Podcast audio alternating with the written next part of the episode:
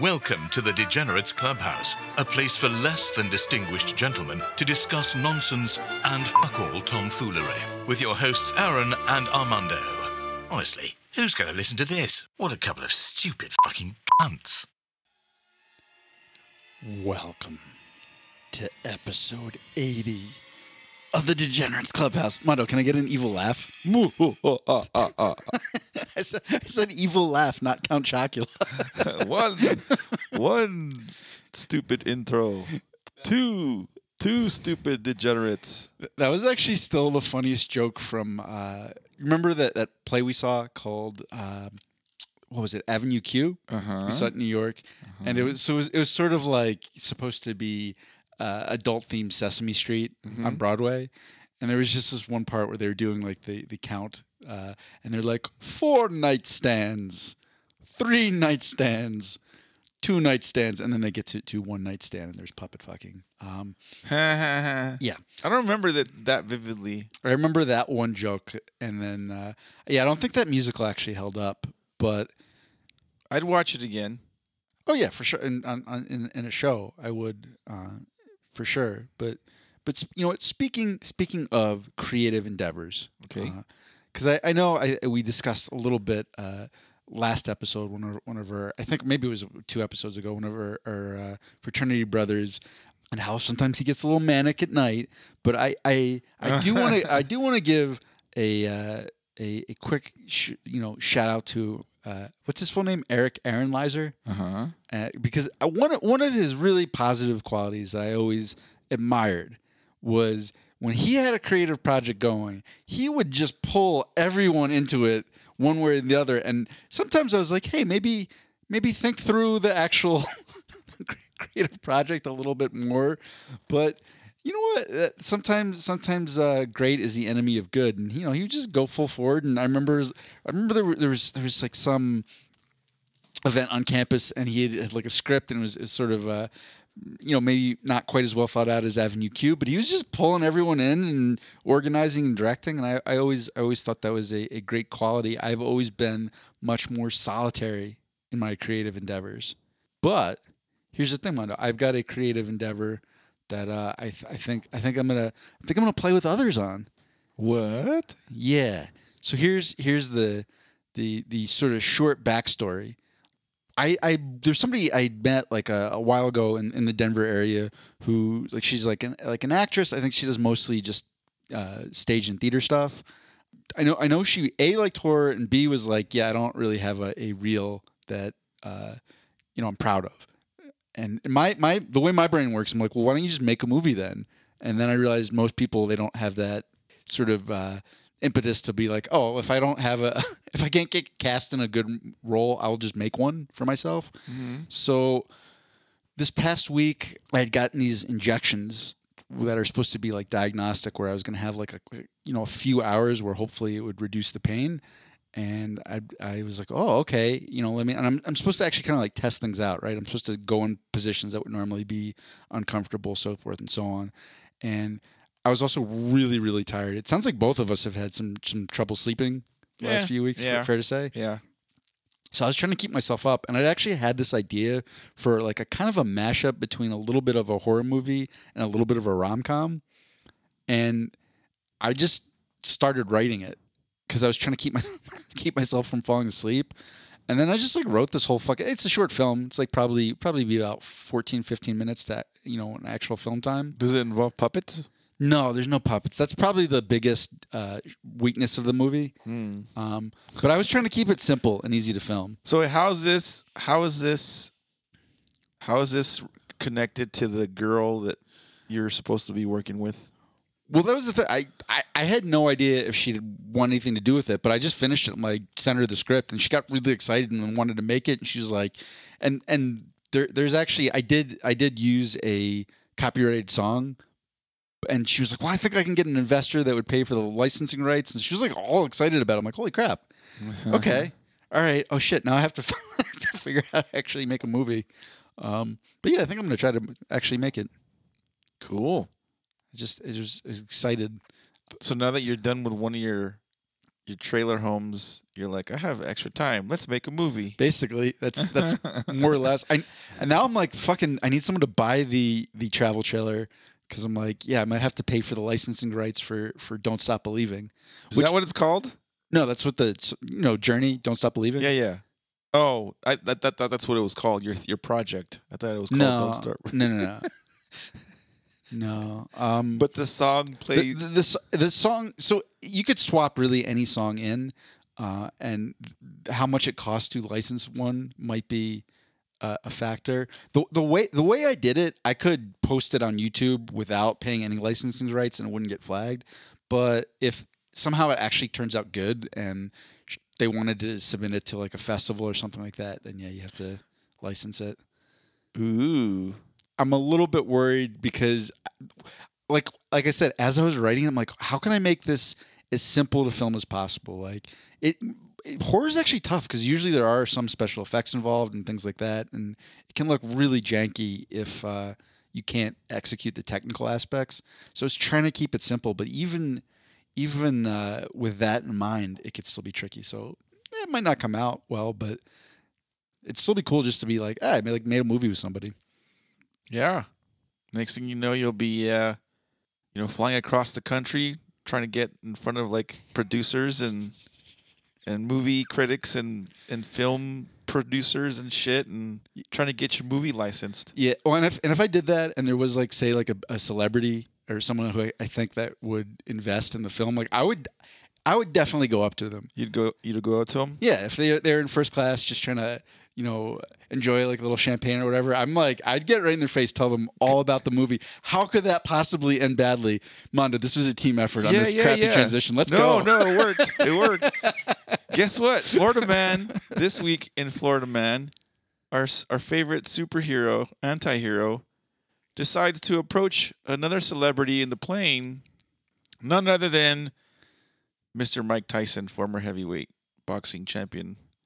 Mike Tyson's airplane punching bag is Florida Man with extensive criminal record. Just real quick, I was trying to think: is there a worse possible celebrity to do that to? You don't, don't you don't want to fuck with anybody that has been a fighter of any kind, whether it's an MMA guy or a boxing guy. So no.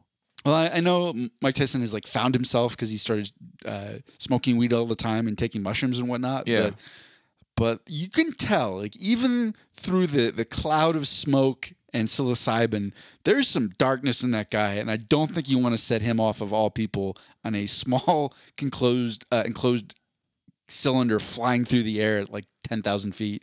Former heavyweight boxing champion Mike Tyson delivered his brand of airline justice on Wednesday afternoon after boarding a flight from San Francisco to Miami, laying waste to an obnoxious passenger hell bent on getting a reaction from the retired Iron Man. Uh, unfortunately, unfortunately, Mr. Tyson had an incident on a flight with an aggressive passenger who began harassing him and threw a water bottle at him while he was in his seat. A spokesperson of Tyson told ESPN reporter Mike blah blah blah blah on Thursday. Should have been a Monster Energy can, then he he could have gotten some some uh, product placement money. The uh, the victim has been identified as 36 year old Melvin George Townsend III.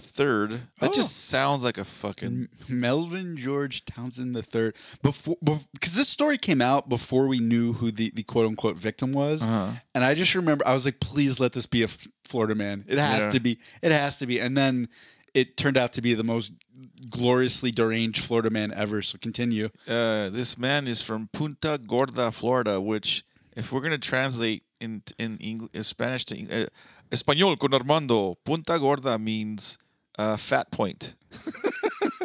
so this guy's from Fat Point, Florida, uh, who already served two jail sentences after being convicted of fraud, grand theft, burglary, possession of controlled substances, and trafficking of stolen property. I, I know what the stolen property was. He stole a travel trailer.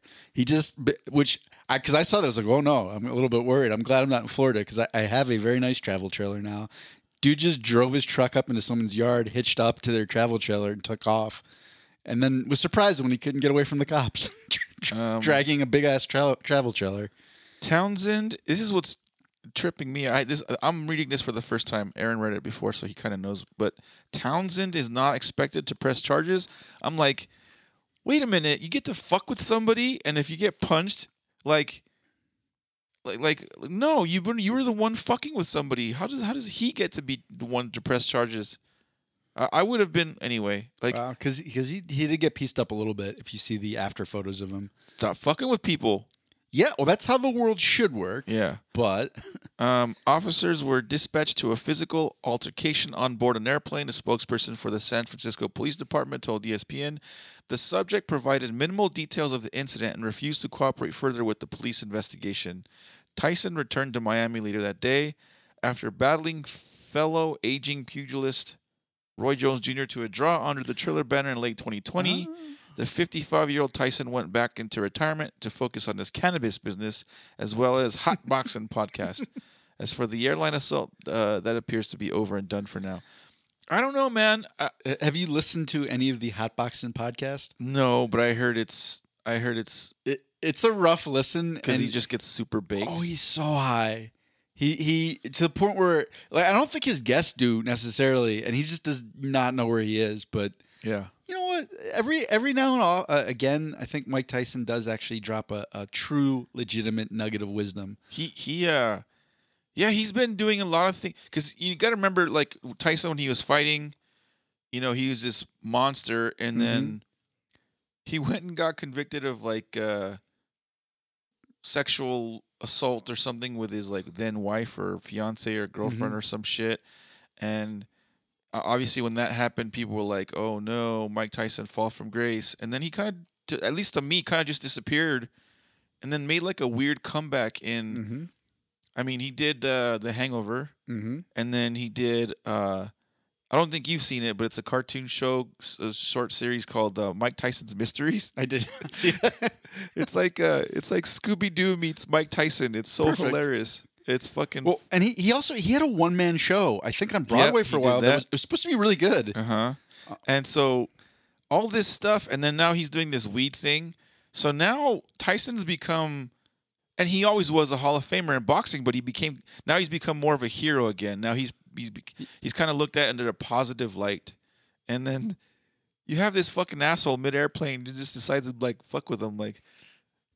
I mean, I know Tyson's no longer a, uh, competing, but the dude can still bang. The dude still. They show pictures of him and shit like, uh, you know, when he, obviously when he was boxing, he was in certain physique.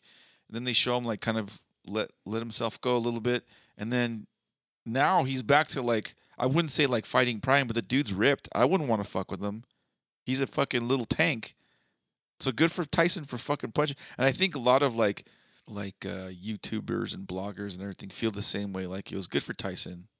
Oh, that he hit him. Yeah. Yeah, I think I think especially once the, the if the guy did throw a water bottle at him, like Yeah. if if the other guy initiated any sort of physical confrontation, yeah, at that point, you know what, Mike Tyson, um, as long as long as he he definitely has sort of like a burning red like rage demon like Yeah. deep in his belly. I As, as long as you keep that from completely getting out, Mike Tyson, yeah, you know what, you defend yourself. I, I'm I'm wondering why the hell the the airline people didn't get involved like before it got out of hand. Like obviously like if someone's fucking with somebody else Mhm. and then they like I I didn't see the whole video, but like you could see the video that led up to how Tyson got kind of angered. Well, you got to remember. I mean, in this story, at least the way we're framing it, Mike Tyson is certainly our protagonist, but uh, Florida Man is not an antagonist to be trifled with. You think just some mere flight attendants can rein in uh, a fully triggered Florida Man? No, come on. Apparently he was uh I don't think this article goes into that detail, but apparently the guy was fucking hammered, right? Is that what I read somewhere else? I mean, let's let's just assume that he was under the influence of something. I've already said he was Florida Man. Yeah. That's I feel like that's a little bit redundant. And and all these Florida man stories that we've covered, it, it seems like there's a, a running theme of some sort of uh, substance abuse. Florida man gets drunk and burns down his own house because he thinks there's there's demons. Florida man is high on meth and robs a gas station with his. Was there one where he tried to rob the, a gas station just with his, like a finger gun? Yep. Yep, we did one of those. yeah. Ah, yeah, I mean, so so you know what? In in this this never ending battle against the the sort of sometimes anti-hero, sometimes straight up villain that is Florida Man. Maybe what we needed was an angry Mike Tyson. That was my fart.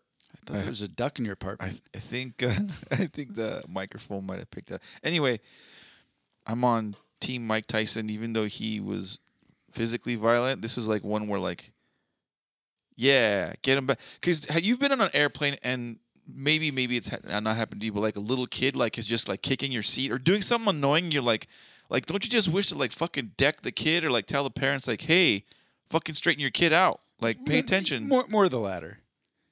I, Yeah. don't, I don't think I've ever wanted to hit a little kid on a plane. Oh, I have.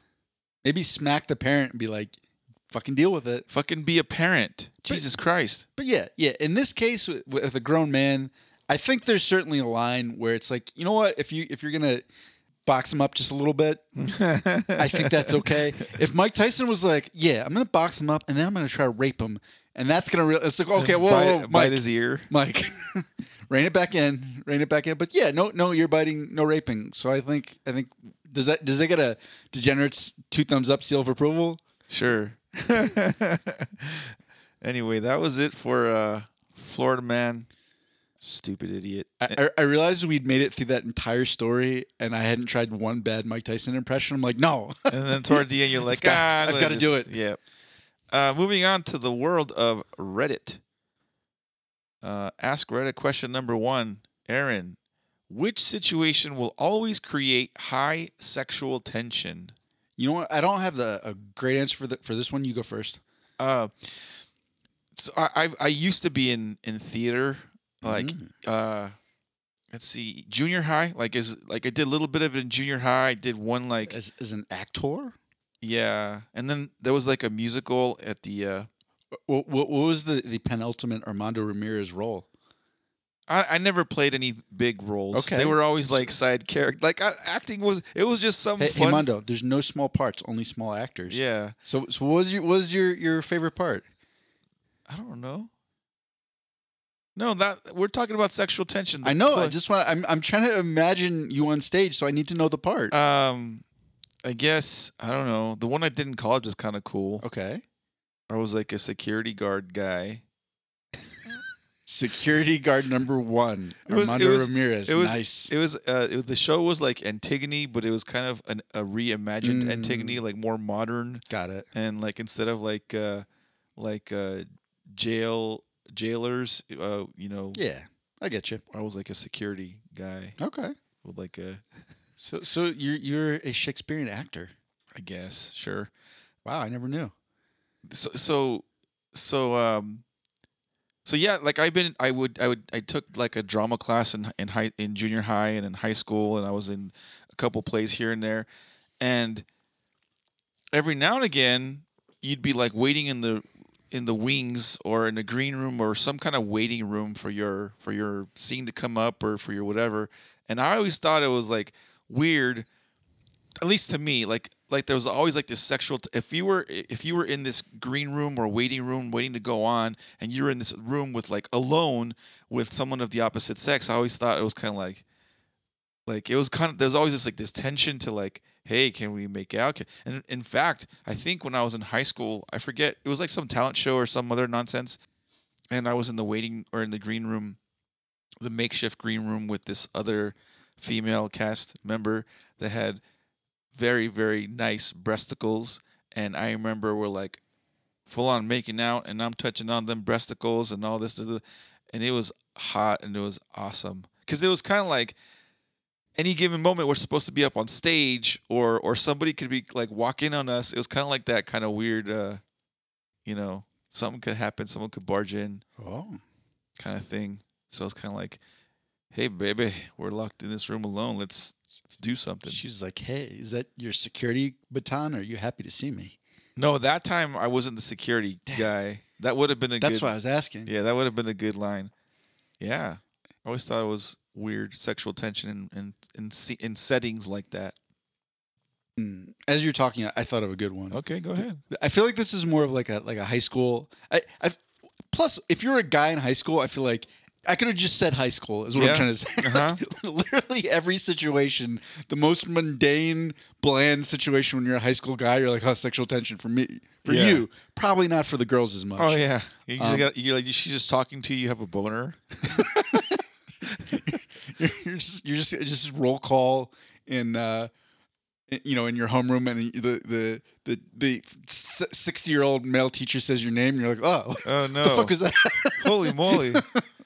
but but no so so for for for me there was there was a a little metamorphosis I went through between uh, my sophomore year and my junior year of high school where you know I was I was kind of on the smaller side as a freshman and then I had this huge growth spurt as a sophomore so I was kind of tall and skinny and junior like that that sophomore year uh, summer after had that growth spurt was the first time I really like got in a weight room and I like got started getting like like way buffer. I was kind of you know got kind of ripped and everything. And I remember for whatever reason I still wasn't like definitely wasn't wasn't uh, popular, but I got roped into like doing a summer car wash. Why? Because you were like a physical specimen, or just N- because? no, that's the that's the thing. Nobody knew it yet. Oh, okay. So that was that was my that was like my little secret. Oh. Um, because no one had really seen me since since the you know sophomore year, and I know I think it was literally they were just trying to get people, and I I don't know why they asked me. It you know what it might have been because one of the other wrestlers who was I think in student uh, government and stuff like that he was he was doing it and he, and, he, and uh, so he might have he might have been like oh I'll call Aaron because and he just knew me from from wrestling but we weren't like really friends or anything. I just remember it being me. It was like it was like me and, and Jeff, who who is uh, the other the other wrestler, and you know, I think you know he's he's a, a pretty good looking guy, and and uh, there were a bunch of girls that had crushes on him, and and then I'm sort of there like oh all right I'm here I'm gonna do a car wash with you guys, and then there was there was one like like really really cute girl, and uh, there there was a another girl named like Katie who was maybe not as cute, but she was she was she was like just a complete jock. Like she was you know soccer and basketball and lacrosse and and you know she she was uh, a, a a probably like the the best like girls athlete in the school. And like we're doing the car wash, and, and I get excited. I'm like, oh my god, this! I, I get to like take my shirt off and look ripped. Like, I, this is this is the first time I've ever had this opportunity in my life. This is amazing.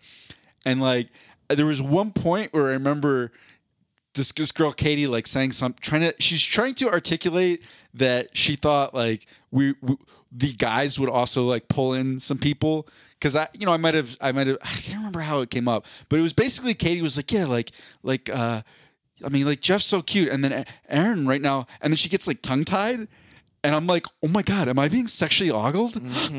awesome! this is amazing. This is the first time this has ever happened, and and uh, yeah, apparently I remembered it. But it's like you cannot do a car wash, two guys and two girls doing a, a like a gas station car wash. Did you and guys, not uh, have sexual tension? Did you guys like throw water at each other, and, like soap and bubbles and shit? Like, like, uh, I, you know what? I don't. I don't think I did. no, Uh, I don't remember that. you didn't get like a Um, wet sponge and like play like, uh, like I don't know, tag with the wet sponge, like throw it at each other and getting the girls Th- there- wet. you know, what? there had to have been some of the splashing. I, I just remember from that car wash, I remember that comment, and then it was like we needed to go get something. Like I don't know if it was more soap or something like that. And like so, uh, myself and this girl Rachel, who really really cute girl, go to get it, and she's driving. And that was like the most terrified I'd ever been in my life because she she was I, I don't understand how she had a license. oh, she, drove recklessly. She was going like 65 in a 30 zone. Oh. And it was like a busy street. I'm like, ah, we're going to die. Yeah. this is insane. It was literally like she had watched the, that movie Clueless. And you remember how bad of a, a driver Alicia Silverstone was? Nope. And she, well, take my word for it. And she was just like, I will do that, but 10 times worse. So, the, so you went from getting like a kind of a chubby from the situation you were in wa- washing cars with with two girls, to like, holy shit, I'm gonna die. Yeah. Nice. Um, some of the other answers from other redditors uh, for that question. User Elo underscore solo writes movies as a tween. You and your boo shared that big ass twenty seven dollar popcorn tub and your fingers touch. Welcome to your first giggity. Yeah. Putting your arm around, like trying to figure out a way to put your like the movies do it. Like you try to put your arm around the girl, like in, like- in like a suave way, or user glowy underscore club lights writes swimming alone together. Oh yeah, yeah, that happened once when I was a tween. We were uh we were out like camping or some shit like with the cousins of ours, and it was like in Pismo Beach, California, which is like That's the other number one time when sexual tension comes up when, when you're with your cousins. No. and uh, this this other girl that was there camping, uh, this little white girl, like I was like flirting with her, obviously, and it was like, I bet you can't touch the bottom of the pool or something like that. We would, you know, yeah, it was all. Was so okay? So she wasn't your cousin. no, no, no, no. That that is that is one of probably still one of the best uh, Jeff Foxworthy jokes ever. You go to your family reunion to meet women, you might be a redneck. Oh no.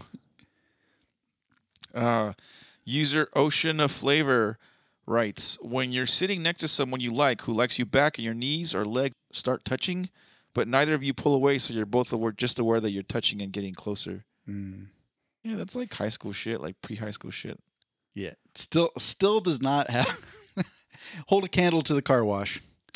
Uh, last one I'll read. User Jesfa writes: Multiple instances of accidental eye contact. Mm. Hmm. Yeah, you do that little like eye contact dance, If you do the eye contact dance, like I'm, not, I'm not looking, but you get caught looking, and you're looking, and then they look, and then yeah, And then it all it takes is one of you to smile, and then it's on. It's on like Donkey Kong. Uh, anyway, that's it for Reddit question number one. Reddit question number two: What are the best comebacks you know to any kind of insults? so so this is this is not a blanket one. I, there's just two two instances I remember that were I thought were great comebacks. And this this well this first one's not even really a comeback. It was just one of the funniest clips I've ever seen on the history of the internet. Uh, it was it was the show Parks and Rec, Uh-huh. and you know they did like a lot of improv, and uh, it was you know it's it's uh, who, who's who's the the main actress on that? I can't remember her name now. Um, Blonde chick. it's Le- Leslie Knope is the character, but yeah. So so they're just saying like, yeah, this is like one of the greatest comeback stories of our time, like Seabiscuit, like, and then Chris Pratt goes like, he's like, yeah, and like Kim Kardashian, and they're like, no, I don't think that was really a comeback story, and he's like, no, I'm pretty sure she had come on her back in the video. they, they were just that, that whole uh, cast. I mean, because they had a bunch of people on set. They everyone broke. It was cracking up. uh, Amy Poehler, by the way. Thank you, Amy Poehler. This this to this day, just just how quick and sharp it was is one of the best comebacks I ever remember. This was also in high school. This is like you know like everyone's kind of filtering in before the bell rings and they're they're taking their seats. There was this one kid uh, named Ayal, Ayal. because that was his name, Ayal Ebel. What was his his or her ethnicity? I'm gonna say Jewish. I don't know though. Ayal Esbul. Ebel, Ebul. I, I think. I, I don't really shit. know him or don't remember his name that well, but but yeah, and he's he's sitting in a seat, and he was always kind of like a sharp dresser. You could tell like he he you know was was trying to uh, present himself well, and I think he was wearing like a maybe like a black polo or something like that, and this other kid Andy comes in who is a little kind of that like know it all sort of maybe maybe a little bit annoying at times, but and but so Andy walks in and say, sees Al sitting sitting in his seat. He's like, "Hey, so uh, what's up, J Crew?" And just not missing a beat. You know, J Crew is a store. He refer- he was obviously referencing the the outfit the kid was wearing. Uh huh. And without missing a beat, AL goes, nah, nothing. What's up with you, Lane Bryant? And I was like, oh my God. That's just, just a fatality. Uh, for, for anyone that is not aware, Lane Bryant is a store catering to overweight women.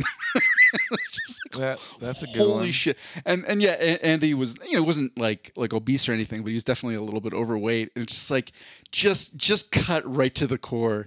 Like ho- hopefully uh, Andy can let those things go better than I can. But if if that were me in his place, I would still wake up in the middle of the night and like hear that comeback just echoing my brain like, oh my god, no. Took a little piece of his soul that day, I would guess. Uh, I, my my comebacks aren't as good as those ones. Those are good ones. Mine's mine's dumb. Mine are when when I was when I was a kid. I used to use the. I know you are, but what am I? Mm. And then, or, or or when someone would do that to you, then you'd respond with, "I don't want to tell you because you might cry." Get it? You know, I know you are, but what am I? I don't want to tell you because you might cry. Get it? It's like a double double. Like, oh yeah, you're gonna be smart ass. I'm gonna be a smart ass back even more. Infinity plus one motherfucker. Yeah. and then uh, another one that's not really a good comeback, but you can use it in just about any situation is like if someone like calls you anything, it doesn't matter what is good, bad, or other word, otherwise weird, whatever. You say, "Oh yeah, well you're weird." Just take that same one and say, "Oh no, you're that." Like that's always that's always it's like a classic. Like everyone can use that. It says require no skill. So, so I, I did learn it's a, definitely a lot harder, but like the real trick to comebacks is if you can use ones that are, are fairly original, Uh-huh. because most of the put downs, especially uh, amongst like an athletic team or a, a certain type of, of guy, they're all pretty much the same. And that was one of the things that I, I still feel a little bit bad about uh, with with uh, s- some of my, my actual college friends was because when I showed up at, at Whittier, I was actually getting a lot of shit from the lacrosse team. I had not learned the art of the comeback. And I, then I realized I'm like, oh, like these guys are actually really dumb. It's and it's all the same shit. Yeah. Like I can just crush them verbally Yeah. because they're fucking idiots. But as I was working on that, I felt I think some of some of some of these sort of biting comebacks uh, certainly spilled over to my friends, and I, I am still regretful for that. All right. Well, let's see what some of the users on Reddit have to say about uh, comebacks. Let's see. User sandpaper underscore pants writes, I learned this in the third grade. If someone sticks their tongue out at you, you say, no thanks. I use toilet paper. they will never do it again. Works with all ages. Oh, wow. Holy shit. That's fucked up. And and then if if they say uh, it's like, hey, you don't know if you like it until you try it, then it's then it's also on. That that goes back to our first question of what creates sexual tension. Yeah. Uh, user sprinkles more Do, 8471. do you, do you remember that Shel Silverstein poem, Danny's first rim job? Whoa. I was like, I don't remember that one. Um, oh, good lord. User sprinkles more 8471 writes, "Oh, when you like when you're talking to someone, you say, "Oh, now I see what people are talking about," and then you never let them, you never fill them in, and you never all of a sudden they're like caught off guard. You're like, "Wait, what are people saying about me?" It's a pretty good one. I- I was trying to read it ahead of it. Uh, User financial ad 6261 writes, "Reply by Billy Connolly to a heckler. Save your breath. You'll need it for your blow up doll." Mm That's not bad. If somebody says, oh, this is user Mocha Man Bear Pig writes, if somebody says, what are you looking at? I respond with, I'm asking myself the same thing. Oh, you know what's another great one that's it's kind of like it, it's it's like a comeback, but it, it, I think it works universally. It's sort of like the Dominick Cruz one, where it's not you're not even really engaging with them. You just you just like call out what they're doing, like just very matter of factly. Like someone like says an insult, and you're like, hmm, what a weird put down. Like that that really seems like you're very insecure about like X, Y, and Z. Yeah. And it's it's just like so crushing because you're just like psychoanalyzing them on the spot, and you're not even saying anything untrue, and it's just like, oh, you saw, you saw through my my whole little charade of insecurity. Because w- in in that case with the fighters, that's always what it is. They're always insecure, and then he just like he just zeroes right in on that thing. Dominick Cruz does, definitely does have a Right to the core. good comeback. Yeah, just Um, shatter any confidence that they have. Last one I'll read. Uh, user Lurky's Go Kart writes, uh, I'm sorry, I wasn't listening. like, what, I'm, what, what, were you- what were we talking about? I wasn't paying attention. Those are funny ones. That was it for Reddit. We're now going to a special edition of Binge and Purge because we didn't have a show prepped or anything. Uh, Aaron did, and I decided we're going to talk about top five horror movies, Yeah, well, which which are our opinion. Obviously, they're not like Well, and and yeah, not even necessarily. I, I was going back and forth. I was trying to walk the line between horror movies that I thought are just kind of objectively the best, but also ones that I just enjoy. Mhm. Uh, and I realized, okay, if I just did the horror movies that I enjoyed the most, it would all be horror comedy. So I tried to mix some other things in there. But yeah, it was funny that the I mentioned at the top of the show. You know, I wrote this screenplay that we're going to try to film, and I still want to kind of work on the screenplay, maybe punch it up a little bit. And it it is kind of kind of in the comedy horror genre, and I realized like, oh, I f- barely watch horror, so I was I was interested. Like, let's let's see what are some actually great horror movies because I feel like a lot of them, you know, are maybe good for people who love the genre, but as a film in terms of like dialogue and character development and plot, not necessarily the best, but there are some out there. So, uh, without further ado, at the number five spot, what is what is your your fifth favorite horror movie? My fifth favorite horror movie is The Devil's Rejects. And asterisk side note, if I could do it, rank so those are the Rob Zombie movies. He's made a bunch of movies with his wife, but there's there's a trilogy that follow the same I guess you would call them villains. Mhm. But Rob Zombie does a good job of almost making them the heroes. Like in the first one was House of a Thousand Corpses, and you like you know right away like these- these people are fucking these people are are, are are insane they're crazy and they're like fucking devil worshippers they're like they're not good people in the second one the devil's rejects which is my favorite of the of the three he flips the script and makes them almost to be like the protagonist of the story so you go from the first one where they're like oh my god i don't want anything to do with these psych- psychotic people to like oh my god i want to these guys are fucking super cool um, and then the third one was uh what was the third one called I don't know. I forget what it was called, but it wasn't that good. The second one, that Devil's Rejects by far the be- my my favorite one. Okay. Let's see, my fifth one was, and I haven't seen this in a long time, so hopefully it holds up. Was a movie called Slither, and Slither. that that was one of James Gunn's first movies. So I, I believe he wrote and directed it. So if you can kind of think a little bit, you know, in terms of like uh, Guardians of the Galaxy, uh, or you know, he, he also did Peacemaker, which which we covered earlier. It, it has some of that same vibe where it, it definitely was comedic. Uh, and here, let me just since I haven't seen it for such a long time, I'll read a, a quick synopsis. Wheelsy is a small town where not much happens and everyone minds his own business. No one notices when evil slips in quietly, but when people find mutilated livestock and a woman goes missing, Sheriff Bill Pardy, uh, played by Nathan Fillion, discovers an alien organism that threatens to devour all life on Earth. So it is sort of like a like a one of those like sort of B level like creature features. Uh, there, there's there there are small worms that can work their way into people's brains and take them over, which is uh, actually not that unfamiliar from what we saw in Peacemaker. But if I remember, like like the special effects aren't top notch, but it, they're still recent enough where they hold up, and it was definitely there were some very good horror elements. There were some good comedic elements. Uh, I I always liked Nathan Fillion in it, and then there were uh, Elizabeth Banks and Michael Rooker were also featured prominently. So I'm looking at the cast. I can't recall if I've seen this movie or not, but I'm just kind of looking at other character, other actors in the movie. Jenna Fischer's in it. She's fucking bomb. And also, uh, Rob Zombie does the voice of Dr. Carl. Speaking of Rob Zombie, does it? Yeah.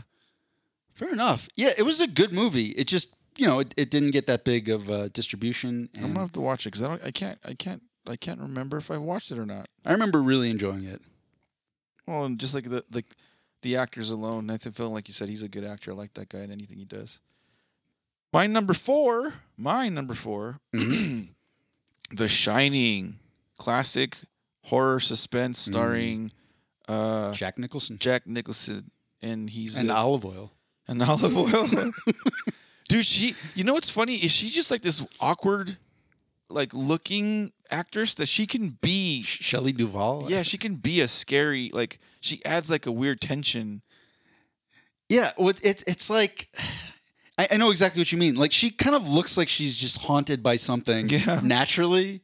So it, it definitely adds to the atmosphere of any film she's in.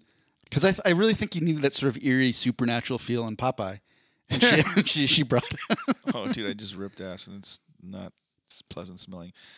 Also, just like the the the imagery in The Shining is like pretty spooky and, and creepy. The like the bloody seeing the twin girls and all that shit. Uh, I want to watch that documentary that was like made years later that has like a lot of what the like the what the Shining the references in The Shining were supposed to be like like the Kubrick. I gotta watch that that documentary. I forget what it was called, but yeah, I think that one was my. did, did you see Doctor Sleep? I have not. I did. I did watch that one. was it good? it's definitely like uh, references a lot of That, but just, just for anyone listening, that's supposed to be like a follow up. Yeah, made it's a- many years later. yeah. where so like the little boy in The Shining has grown up, and that's all I know about it. I haven't seen it. I think had it been shot by I think this the the, the t- uh, Doctor Sleep or Team Sleep whatever it was called if it was if it was shot by Kubrick it would play out better but because it was obviously a whole different uh, made years and years and years later so technology's different um, it had references to the original Shining but like the connections were kind of uh kind of loose Mhm. kind of it was okay it wasn't awful I enjoyed it Okay. Well, for my number four uh, was a movie called It Follows. it Um, follows. Pa- So, so the the the basic premise uh, is is a little bit little bit hokey, but it's it's like the, there's there's a a monster. It's it's basically like the, the the monster in It Follows is like the STD monster, because the way it works is is like it gets passed by having sex. So like if if somebody you know if person A has sex with person B, then the monster's going to try to kill person B, and once person B is dead, then it'll go back and try to kill person A. So, so it's like you basically as soon as as soon as you get it, then you want to pass it on to somebody else. So you just want to go and fuck people. Basically and then and then you know and and the, it was a really really well done movie with I, I would imagine like a minimal minimal budget because you you hardly ever like see the the monster and a lot of times when you do see it it's just like uh, it takes like a person's form and it, but it, they managed to just do so much with so little. It was really, really creepy hmm. and suspenseful. And part of the thing was like it just this thing. It's called It Follows because it just follows you around and it's very slow. You know, so it'd be easy, easy to run away from it on any given encounter, but it just keeps coming. You can't get away from it. It'll follow you eventually. And uh, and I, you know? I really, I am curious on on how much that that budget was, but part of the reason I really liked it was from a filmmaking standpoint, I thought it was extremely well done. I, I thought it was really impressive how how much they could do with so little. And then I also saw it in this theater in the Poconos completely by myself.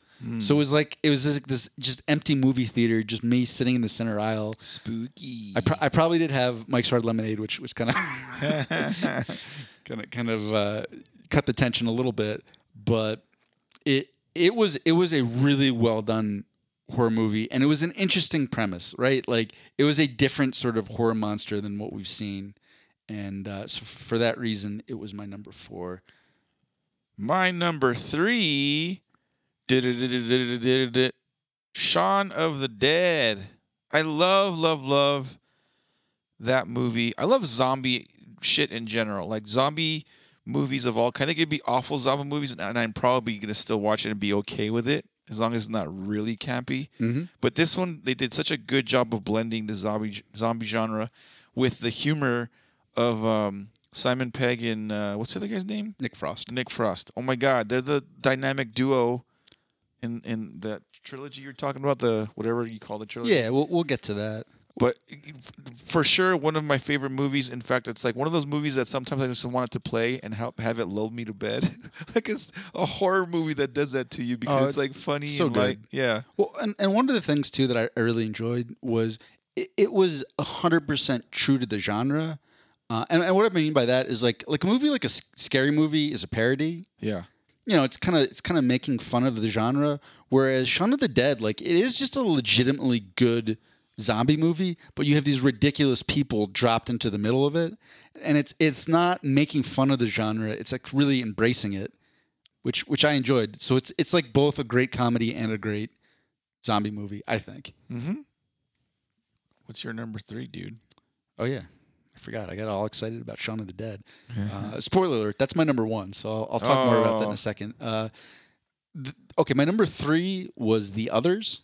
The others. That's Nicole Kidman. Yeah. Yeah, so so basically, I, I was going back and forth between the others and uh, the Sixth Sense Mm-hmm. because they're very very similar movies. But you know, I think everyone's seen the Sixth Sense, and the others is essentially the reverse of that. They're like, oh, what if we told a Sixth Sense type story, but from the perspective of the ghosts. Mm-hmm. Because that was the thing in, that they said in, in the Sixth Sense. They're like, oh, sometimes the ghosts don't even know they're dead. Like they don't realize Yeah. what's going on. So I mean, that that also had a great reveal, and the reason I the Sixth Sense is just objectively a much better movie than the others, but the other was was very good, and it felt more like a horror movie, Yeah. and it really did have that like. Com- ominous tension that whole time of like what's going on like you're you know you're in a haunted house but you're seeing it from the ghost perspective and uh if you haven't seen the others i just really spoiled the whole thing for you I have it. I own it. It's a good movie. That was also, you know what, that was a, a really good performance from Nicole Kidman. Um, Yeah. And and probably probably an undervalued performance because it's going to always be compared to The Sixth Sense and uh, Nicole Kidman. I know you, you- she had obviously been an actress for a long time and uh, completely got shown up by like a seven year old kid, but that doesn't mean that it wasn't a great performance. So that's my number number three. The others. My number two is 28 Days Later. Again, zombie genre shit. I, I love, love, love, love it. And this one was for me the first time we saw like fast zombies Mm-hmm. and also where it kind of explained the virus in a sort of believable way. Like in most other zombie movies, you're like, okay, there's zombies, but how the fuck? Yeah. How did it happen? And this one kind of explains it in that, you know, it was a virus that was started by they were they were fucking uh, genetically fucking around with like monkeys and making them more aggressive, and then that monkey bit somebody and made them more like aggressive, and so it kind of. It's sort of kind of complete, completely impossible. There, there, a virus would never be unleashed globally because be- somebody was fucking around in a lab. That could never happen. somebody fucking around in a lab and, and, and bats and animals and viruses and diseases and shit. So that one and then and then like I said, 28 days later did a good job of it where it wasn't it wasn't campy, it wasn't hokey. It was like they were really trying to survive and and where do you where can we what's the best place to survive? They go out in the middle of nowhere where there's like so yeah, i just did a really good job of that and um That, 28 Days Later was one of my honorable mentions. Oh. Uh, I really I like that movie too. I feel like they did such a good job of like dropping you into the perspective of the main Yeah. character, Yeah. where you really felt like you could you could feel that like tension of like what the fuck's going on. did you watch 28 weeks later? I did. I don't remember that one as well, but I did watch yeah, it. Yeah, it's not as good. It was still good, but not as good because then, yeah, it just the first one was better for sure. Well, the fir- do you remember the opening like sequence from the first one? The opening sequence from the first one. Yeah.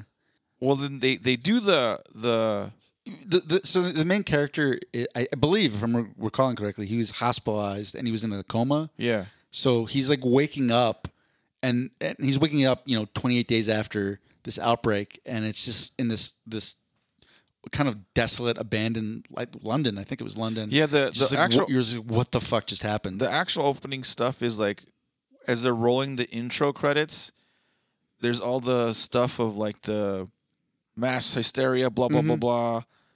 So I guess if yeah, I guess if you want to call that the opening scene, but the but they go they they talk about the monkeys and there was like this there was this like a group that was like protesting against uh, animal uh, testing on animals and then they break into this lab and then that that's how the monkey gets out of the lab and and then and then they fast forward a little bit to the to the protagonist waking up from a coma and all that shit. Anyway, what's your number two? My number two was Get Out. I enjoyed that one. well, see, and that was one where I, I was kind of saying my issue with horror is always I'm like, man, I don't I don't feel like the the dialogue, you know, the plot, the character development is there, and you you get really strong performances, and I think I think in every aspect, Get Out was really strong, and then on top of that, there's obviously like a healthy dose of of uh, social commentary on top of that. Yeah.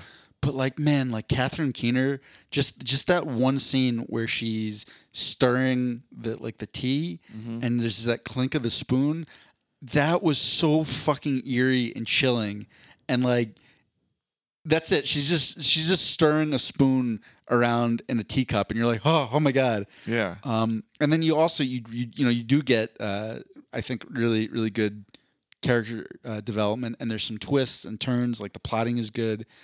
That was also one where the reveal of what's going on strengthened the movie to me because I feel like sometimes in these horror movies where it's like there's like oh there's this thing happening there's people disappearing whatever and then I, I find out what it is and I'm like that was it Yeah. that was the thing you fuckers and this one you're like oh all right get out like so I, that that was uh this was obviously the the the breakout directorial debut of Jordan Peele Yeah. formerly of Key and Peele, a a comedy sketch show slash Da- uh, Chappelle Show clone, and everyone was like, "Wait, what the fuck?" Like Yeah. Jordan Peele made this movie, Yeah. and it was so, so good. I mean, I think it, I think, and all all the different horror lists I was looking at, this was this was near the top. If Well, not he's at made the top. he's made other horror Uh-huh. movies, right? He's made Get Out, and then there was the There's other one, Us. Us, was also pretty good. And I think he's I think he's working on a third one, if I'm not mistaken. So I no, I think so. I think he's working on a fourth. oh, Uh, there, he he did one. I, I believe it was called Candyman. I haven't seen it. oh yeah, yeah. If you count if you count that, yeah. But Candyman is a is a reboot of the original Candyman from the 80s Mm-hmm. or whatever. But yeah, he did that one, and that one actually was pretty good. It was a pretty good, different, newer, updated rendition of Yeah, the original Candyman. and I think he's also doing like a series, a horror series. Oh, But yeah, it's it's was definitely surprising that this guy that we knew as a comedic actor suddenly became like one of the greatest horror directors of all time. Just seemed like he just had it in him. And this this was the movie that launched it, and still still my favorite of all the ones I've I think seen. I think what's good about his movies is, is he's he, he's able to address uh you know the racial commentary stuff Mm-hmm. without it being like shoving down your throat like it's it's there it's there for sure but it's not like haha racism it's it's all kind of like like in in Candyman he obviously the people living in the projects where the Candyman was haunted they're all they're not well-to-do people they're living in slums for the most part so the there's the black people black community gets affected by the whole Candyman mythology stuff and in us and get out like for sure race racial stuff uh that, that was, was two. Can I can I give you my my honorable mention? no wait we haven't done our number number, number ones yet Right. So you, that's how you always do it. You do, you do Oh, your top. okay. You know, Sure. you, you get to everything, and then before you do number one, you give honorable mentions. okay The, the only one that that we already I talked about 28 Days Later, but one of my honorable mentions is Attack the Block. Love that movie. I love it too. I love that movie. John Boyega's uh, probably I think it was his acting debut. He was just a little little baby John Boyega in that movie. Yeah, Baby Finn. Um, it, it is that that is that is an alien movie. Uh, it's also kind of horror comedy. it does a good job of like blending a little bit of like that kind of com- camaraderie be- between bunch of just kids, like kind of like Goonies The, the. Go- I was about to say, yeah, the Goonies versus Aliens. yeah, it's go- it's like Goonies. Uh, yeah, and they do a good job of like obviously the, in that one, like we were talking about the Key and Peele, uh, uh, Jordan uh, Peele movies. Uh, like there's a little bit of like like they're, you know, they're living in a in a shitty part, and then the girl that was the victim ends up being living in that same shitty. You know, they, they The- think she's from like a better, well-to-do area. the the the, pre- the premise is these like aliens that they're it's really hard to describe them. It was really interesting uh, protagonist. It's like they're, they're like these like black, like almost like like sucking light into them, but they have they're kind of like they almost look like like big like porcupines, but they're like black and sucking light into them, and it's very hard to even see what they are exactly. But they, what they, do they call them? The, the gorilla wolf motherfuckers? Or Yeah. the big gorilla wolf motherfuckers. but but like one of them that you don't that uh, oh I don't actually want to give any of the plot, but one of them crashes into basically what are projects in the UK. Yeah. and there's like little like you know there's like little street kids are like like fuck you in it you're not taking over In it. they just they just fuck they just kill it Yeah. and they're like all proud of themselves that they killed an alien and this triggers a whole invasion and then so you've got They're these- supposed to be making a sequel to that. You know that? I would watch that 100% I own the first one. They, they, I'm hoping they do make a that, sequel. that was that was my honorable mention did, did you have any Yeah, I do actually.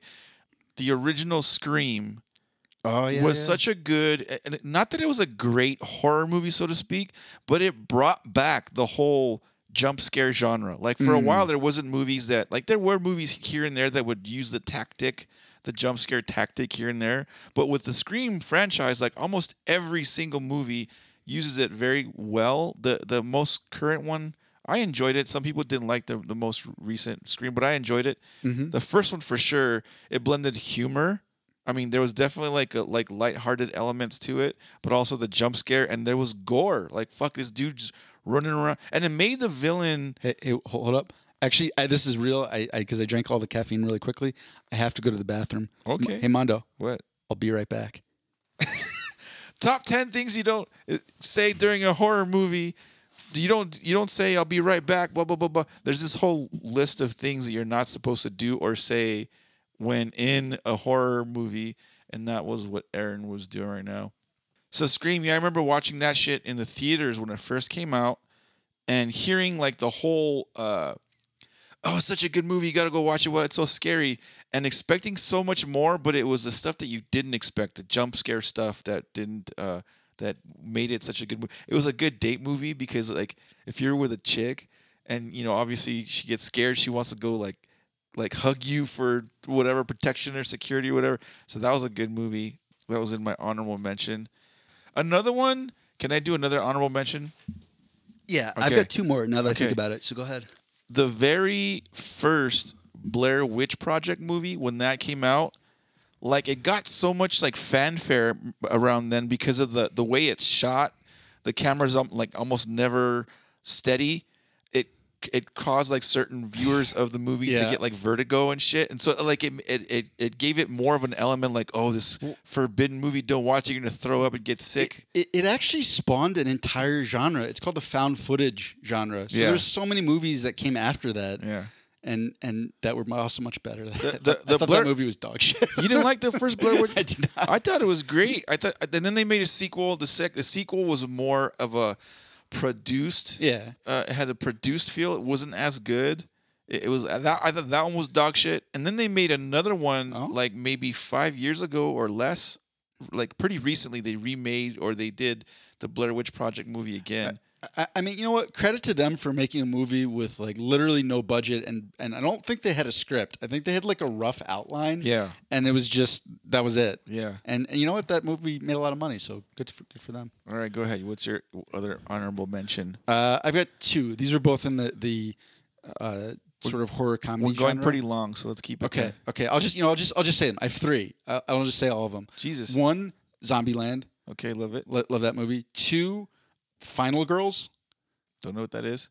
It, it it it again. I'm a little bit of a genre mashup. And then three is called Happy Death Day. That's it. Our number ones, number one horror movies of all time, mine is The Nightmare on Elm Street because when it came out, I was like four, five, six years old, and we watched it in a fucking dark room with lights Oh. out and with like like it, and then the just the the special effects back then weren't the t- the top quality that they are now, but the special effects back then were just enough to fool you and make you think that this shit was real. And on top of that, Freddy like Freddy came after you when you were sleeping. So like, oh shit, I'm scared. I have nowhere to hide. If I go to bed, the fucker's gonna kill me. And so that's that's why it makes it my number one. I've uh, never seen Nightmare on Elm Street. Dude, it, it might not hold up now, but it's for sure my my favorite. Oh, we, we already talked about my my favorite was Shaun of the Dead. That's that's one of probably my top three favorite movies of all time. Um, is Shaun of the Dead. I, I figured I could I could leave that because there are three other movies in a.